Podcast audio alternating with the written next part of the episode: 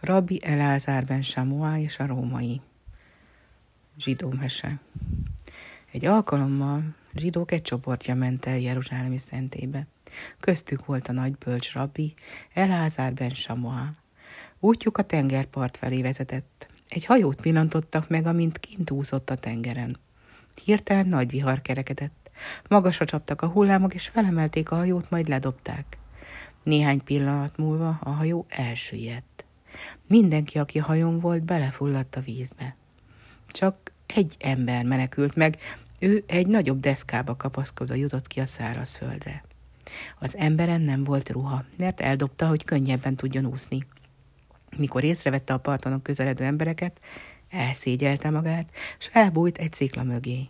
Csak a fejét dugta ki, és megszólította őket. Jó emberek, szálljatok meg, és adjatok nekem valamilyen ruhát, hadd akarjam be magam valamivel. Nem maradt semmi, miután a hajóm elsüllyedt. A zsidók rájöttek, hogy ez csak egy római lehet.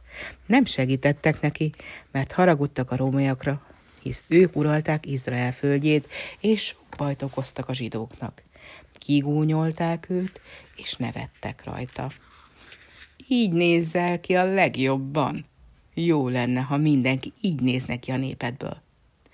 A római nagyon rosszul érezte magát, amiért senki sem akart segíteni rajta. Ekkor megpillantotta rabbi Elázár ben Samuát, és mindjárt rájött, hogy fontos ember lehet, mert mindenki tisztelettel viseltetett iránta. Látom, hogy fontos ember vagy. Te biztosan tudod, hogyan illik viselkedni egy másik emberrel.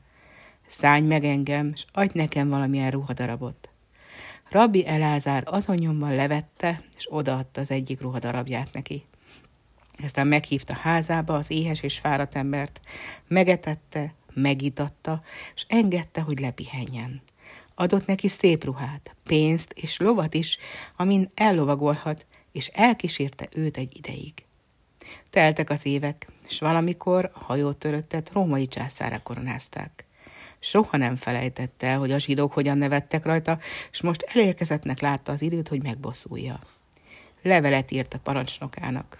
Öld meg az összes zsidót Izrael földjén. A zsidók meghallották ezt a borzasztó parancsot, és nagyon megijedtek. Elmentek rabbi Elázárhoz, és kérlelték őt. Menjél a császár elé, kérd meg, hogy bocsásson meg nekünk. Vigyél magaddal sok aranyat, és ajándékozd meg őt. Rabbi Elázár beleegyezett, és útnak indult az aranyjal. Mikor a palota kapujába ért, így szólt az őrökhöz. Jelentsétek a császárnak, egy zsíró áll a kapuban, és a császár után érdeklődik. A császár ezt válaszolta, engedjétek be. Mikor Rabbi Elázár belépett, a császár rögtön megismerte, mert emlékezett a szívességre, amit Rabbi Elázár tett érte szorultsága idején. Felugrott a toronyáról, és a rabbi elé ment. Üdvözöllek, rabbi! Mi áradban vagy itt? Segíthetek neked valamiben? Miért tetted meg ezt a hosszú utat a palotámig? Azért jöttem, hogy megkérjelek, bocsáss meg a zsidóknak, s ne állj bosszút rajtuk. Annak idején nem azt tették, amit a tórájuk előír, nem szántak meg engem, sőt, kigúnyoltak, ezért megölöm őket, mondta a király ha nem is viselkedtek veled szépen, azért kérlek, bocsáss meg nekik, és fogadd el ezt a kis ajándékot, amit küldtek neked. Nem kell az ajándékuk, csak a te kedvedért bocsájtok meg nekik. De akkor régen igaz ember módjára viselkedtél velem. Az arany, amit nekem küldtek, a te ajándékod, cserébe azért a pénzért, amit akkor nekem adtál. Menj be a kincstáramba, s válasz hetven ruhát, a helyet, amit akkor adtál nekem. Aztán térj haza békével. Mikor Rabbi Elázár hazatért Izrael földjére, és elmesélte a zsidóknak, hogy a császár megbocsájtott nekik, nagy öröm támadt. Mindenki köszönetet mondott neki, mert tudták, hogy a mostani megmenekülésüket a rabbi egykori jó cselekedetének köszönhetik.